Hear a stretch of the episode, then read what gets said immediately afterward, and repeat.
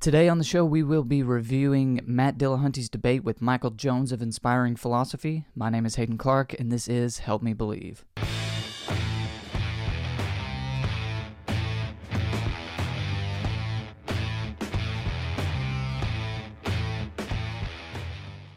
Before we get started, I want to shout out to Modern Day Debate, an excellent uh, YouTube channel that puts together good debates. This was an excellent debate, uh, of which the proceeds went to a good cause, and so shout out to Modern Day Debate. There's a link in the description below to their channel so that you can get updates and watch all the latest debates in Christian apologetics and atheism and things like that.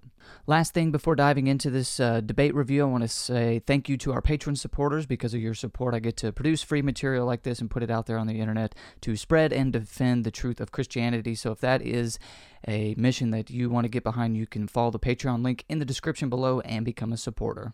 Now, let's dive into the debate review, but first, is Michael drinking whiskey? statement. So I'm resetting the clock for 15 minutes. Right on, kids. Don't try this at home. There's nothing like drinking whiskey, sipping whiskey while debating atheists. Good job, Michael. Listeners of the podcast may recognize Michael from Inspiring Philosophy. He came on the show not too long ago to discuss the subject of hell, and we had an excellent dialogue. I really uh, enjoy Inspiring Philosophy's YouTube channel and all that he's doing over there. He's trying to put together a library of Christian apologetics videos, a video library, and um, he does a lot of responses and uh, things like that. You should definitely follow the link in the description below to his channel and become a subscriber. Now, I'm not going to review uh, Michael's arguments in this debate for the sake of time. Um, it's kind of a complex argument. However, uh, Michael has form- formulated a rather unique argument for the existence of God called the digital physics argument, as well as a couple of others that are pretty unique to himself. Um, they're based on a, a, certain interpretation of quantum mechanics or quantum physics. Then um, basically what he's trying to say is that the best understanding of quantum uh, physics is that space-time is an emergent property and what that emerges from is an underlying um, information. And so there's the digital physics part of it.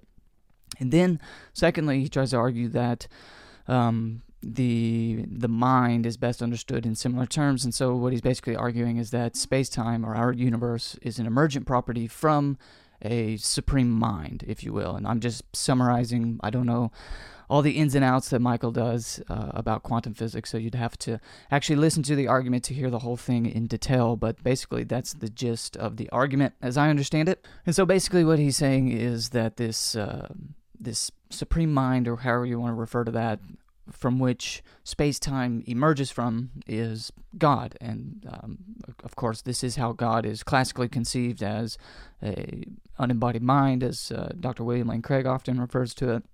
And so he's arguing for theism from a certain interpretation of quantum physics. I'll be arguing for basic theism, and I'll present three arguments. First, by God, I simply mean a necessary and immaterial mind that created the universe. And so there's no need to argue for anything beyond that at this point. But let's start with what I don't really uh, necessarily like about Michael's argumentation here. I don't like that it is based on a highly debated interpretation of a highly complex field. So, quantum physics is something that is generally not understood, and likewise, specific interpretations of quantum physics are even less understood. Um, and and there's really no consensus in the field as far as I can tell. Uh, I could be wrong about that. Now that doesn't mean that Michael's wrong. I have no idea if he's right or wrong uh, because I don't have the necessary knowledge in quantum physics to even begin to critique him at that level. Um, I'm just uh, critiquing pragmatically here. And so, speaking for myself, this argument would not convince me that God exists because I don't have the uh, requisite knowledge to even know if He's telling the truth or not. I just, I have no idea. I would have to be completely agnostic about it. I would have to go do a lot of further study before I could even tell if he, this argument succeeds or not. And secondly, the door is left wide open to reasonable objections. There's many qualified scientists, I assume, who disagree with this understanding of quantum physics, as I don't believe there's any consensus on the matter. Uh, and again, now this doesn't mean that Michael's wrong. I have no idea if he's he's right or wrong. And I've yet to see an atheist, uh, at least in his debates, uh, adequately ob- object to his argument. So for all I know, it is true, or it could be false. Um, but I can hardly blame them for, for not objecting. I, I I, don't know why they enter into the debate in the first place. I, I just wouldn't do it because he obviously has a lot more knowledge about quantum physics than any of his interlocutors thus far have, certainly more than I do. And um, I, I don't understand what Michael is, saying, basically, is what it comes down to. Completely ignorant. And I assume most people are too. Uh, one would either have to be a quantum physicist or a highly informed layperson like Michael to even grasp the argument in the first place. So, for these reasons, I'm just saying it's not something that I would adopt, and I don't perceive that many apologists will either. Um, there's a reason that so many apologists have included, say, the um, Kalam cosmological argument in their arsenal because it's so easily adoptable. Um, it's incredibly simple, it's easy to follow, anyone can follow along with the logic, and it's composed of two premises and a conclusion that are logically airtight. That's a that's a stark contrast with Michael's argument. And again, none of this means that Michael's wrong. I'm just saying I have no idea, and from a pragmatic standpoint, I probably would not adopt this argument, even if I did understand it. However, Michael's argument is not without its strengths. One strength is that it is largely a scientific argument. I say largely because no argument can be solely scientific. Uh, the sheer fact that it's an argument means that it must have uh, premises which logically follow to a conclusion, and that that involves uh, philosophical reasoning. However, Michael is forming the bulk of his argument based on quantum physics, which is basically God to atheists, as we've seen throughout all these debates. Uh, science, and specifically physics, is always brought up by the atheist uh, community to try to, you know, uh, make a scientific critique. Um, atheists often say there's there's no evidence for God, and by by which they mean there's no scientific or empirical evidence, which is something that I would generally agree with. Uh, I would say that if God, which is by definition an immaterial being, exists, we would not even in principle be able to show that he exists through the scientific or empirical uh, endeavor. Science studies purely physical phenomena, and God, by definition, is not a physical phenomena. So, uh, of course, science wouldn't be able to reveal God. However, science is not the only tool we have. Uh, philosophy is a valid way of knowing truth.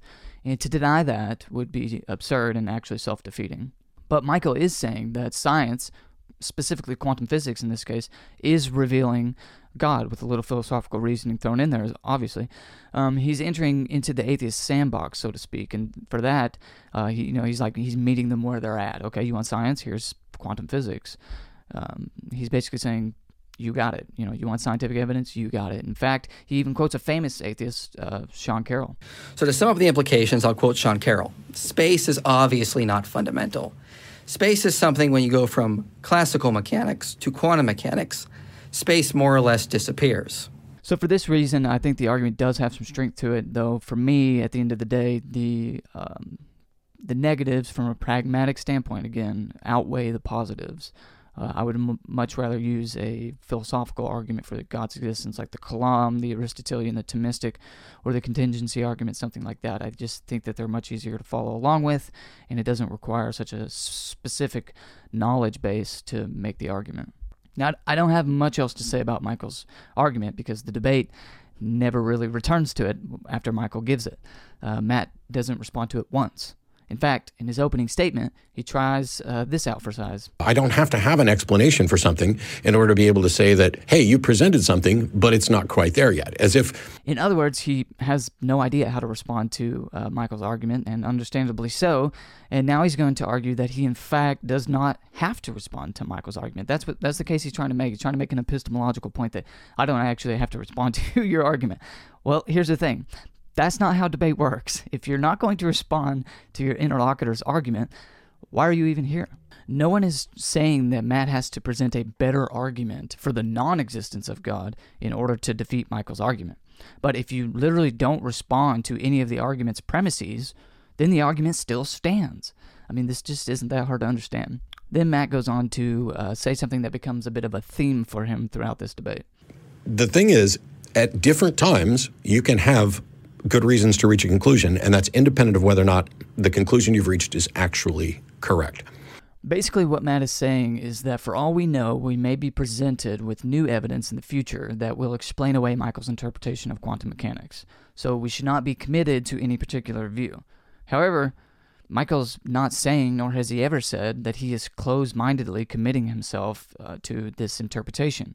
What he's saying and he has said over and over, is that right now, until he's presented with better evidence, this is the best understanding of quantum mechanics, and based on his argumentation, this is the best conclusion right now. Of course, he could be disproved in the future, where we might find new evidence or, so, or something else.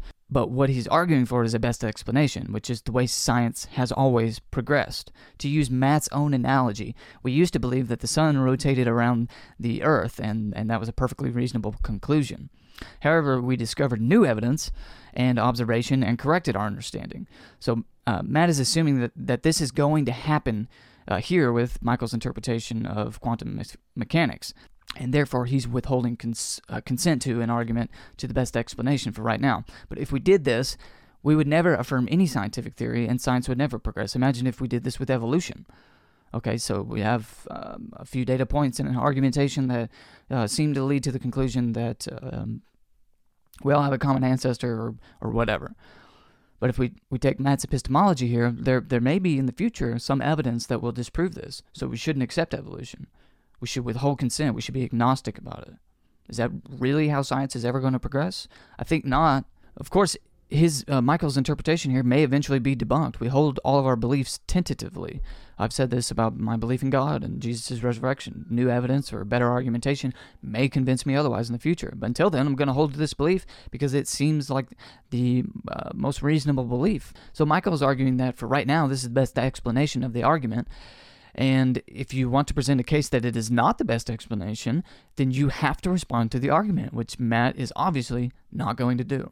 Now, as far as I can tell, Matt concedes the entire debate in this next clip. And so, if we're going to talk about whether or not there are good reasons to believe something, the first thing we have to do is figure out what do we mean by good reasons.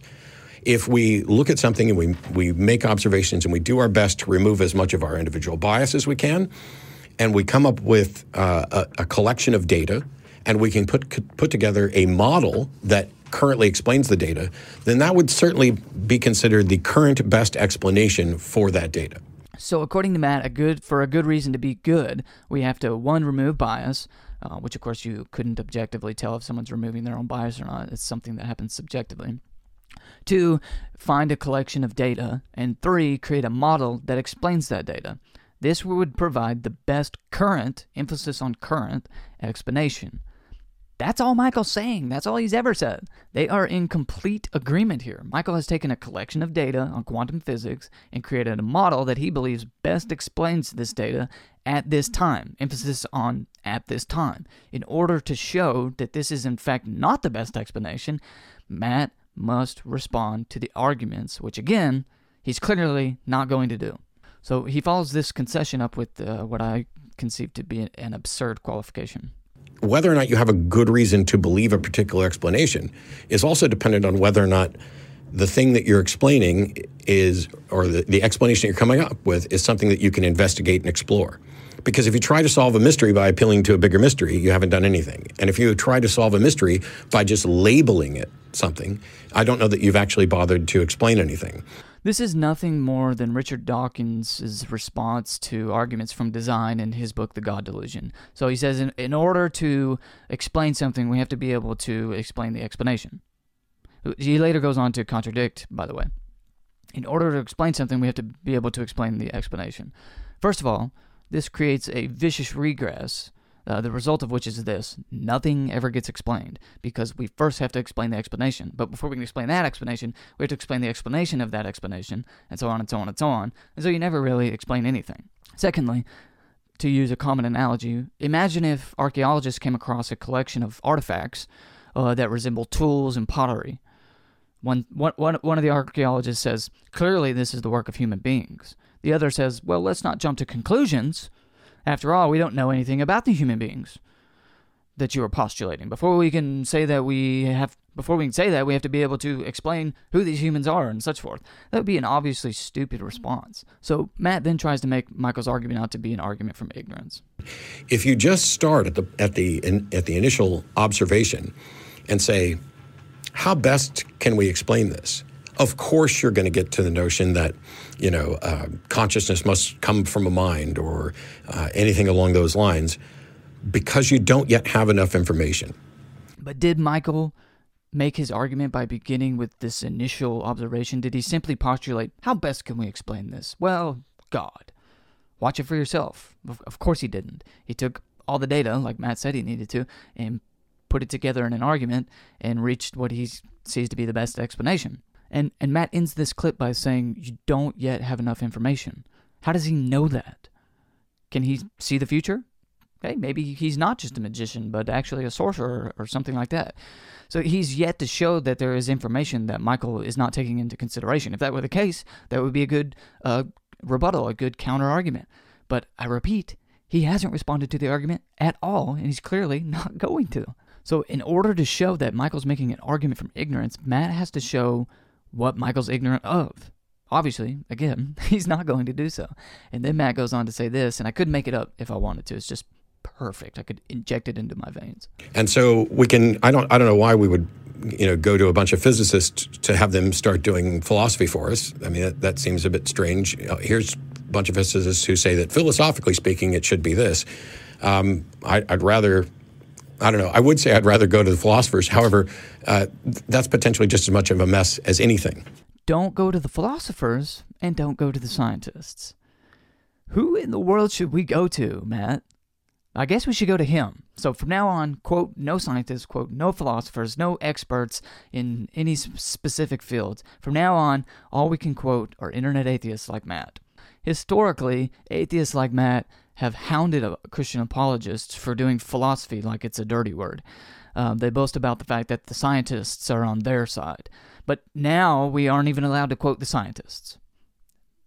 This is just perfect. This is I couldn't even make it up. No offense here, but when you argue for the classical God as opposed to a specific God, I really don't think that it gets us anywhere because at, at most, even if I conceded everything and said that, oh, if you're just going to define God as that which serves as a foundation for the universe. Fact check, is that what Michael said? I'll be arguing for basic theism and I'll present three arguments. First, by God, I simply mean a necessary and immaterial mind that created the universe. And so there's no need to argue for anything beyond that at this point. Nope. Necessary, immaterial mind is how all theists have ever conceived of God, whether or not they're Christians, Muslims, or Jews. These qualities are specifically theistic and apply nowhere else. So that if Michael's argument really does show that there's a necessary immaterial mind behind the universe, uh, he's demonstrated that theism is more plausibly true than any other worldview, especially atheism. So if Matt really wants to see this, uh, then he has ceded the entire debate, which was already obvious. Uh, then Matt lays out his own epistemological standard for having good reason.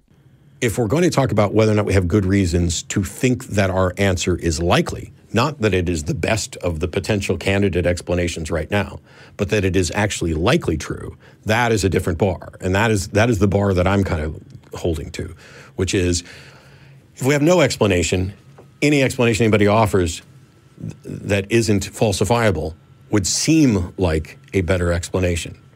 But does it rise to the level of being an actual good explanation? Is it sufficient to explain this? And do we have good reason to think that it is likely or probable? So, Matt's standard is this a good explanation is one that is not just better than other candidates, but is independently more likely true than false. So, question What has Michael argued here? He has argued that the scientific evidence indicates that the most likely explanation is that the universe is emergent from a mind. He hasn't said, well, my explanation is better than these alternative explanations, therefore it must be true. He's never said that. It's a complete straw man, and this, it's an obvious caricature. Uh, Matt also throws in any explanation that isn't falsifiable will seem like a better explanation. And of course, Michael's argument is falsifiable, so we have another caricature. It could be falsified. Matt just obviously can't do it. Um, he doesn't have the requisite knowledge, like like myself, also to critique an argument from quantum physics. But that's not Michael's fault. That's Matt's and mine. If, like if, if I were in Matt's position, that's not Michael's fault. That doesn't mean he's arguing from ignorance. It means Matt and I are ignorant of it. But that's not Michael's ignorance. So, unsurprisingly, Matt's whole argument is that Michael could possibly be wrong, therefore, we shouldn't consent to his view. Uh, he hasn't given any reason as to why he's wrong, he's just postulated that. So, here, here's Michael's perfect response to this. I'm not really sure what else to go on because again, I said I, I, I agree with a lot of what you said. I agree we could possibly be wrong. I'm in it. There are three positions that are taken in a debate: the affirmative, the negative, and a neutral. If you're just taking a neutral, all right, I, I don't know what else to do here at this point other than just keep presenting more data to support my my position. So, yes, just just sit back And uh, keep sipping that whiskey, brother. Uh, how do you respond to someone who says, I'm not convinced, therefore you shouldn't be either? You don't respond. That's how. You don't respond because there's nothing to respond to. Matt has provided nothing to respond to throughout this entire debate. Then Matt actually corrects Michael and says that he's not neutral on the subject, and uh, then he then he makes this self-defeating statement. Um, but when I when I talk about appealing to a bigger mystery, it's not just oh we don't know the explanation for X. I'm not saying you have to explain God. I'm saying you don't get to use God as an explanation until such time as you can demonstrate that there is such a thing as a God. You cannot use God as an explanation until you demonstrate that there is such a thing as God. Michael's whole argument was a demonstration that a necessary immaterial mind created the universe, or the universe is emergent from this mind. If Matt doesn't like the word God, then use flying spaghetti monster for all we care. It doesn't matter. He's literally quibbling over semantics. He doesn't like the word God, and that's literally what he's saying. Not to mention, think about the implication of what he said. You cannot use God as an explanation until you demonstrate that there is such a thing as God. But if, but if you were to demonstrate that there is such a thing as God, aren't you also using God as an explanation? Aren't those two things kind of synonymous? Don't they go hand in hand? So you can never actually demonstrate God's existence, which is clearly how Matt is trying to frame this thing. He's trying to mark off the boundaries as it's just impossible to reach the conclusion that God exists, which is oddly convenient. You can't have an explanation that ends with God and, oh yeah, use any other word than God because I don't like it. Watch the rest of the debate for yourself. Uh, Matt trots out the same tiresome responses that he already has, and Michael mostly says that he doesn't care over and over. That's basically how the debate goes. Uh, the conversation never returns to the actual argument, which is a perfect display of what we like to call the Dillahunty dodge. Why deal with the argument when you can just make up an excuse as to why you don't have to respond to the argument at all. The debate did end on a positive note, however. Not just simply. Wait, is that second one mine? Did you You said we would do a able to do shot. that. So Yeah. I'm waiting to do a shot with you because this. So, the, the hard thinking part's over. So yeah. well, I say that I'm not trying to diss anybody who had a question, but I'm not going to get drunk by the time the last question comes in. I think that. So I think Matt nailed. My name is Haden Clark, and this is Help Me Believe.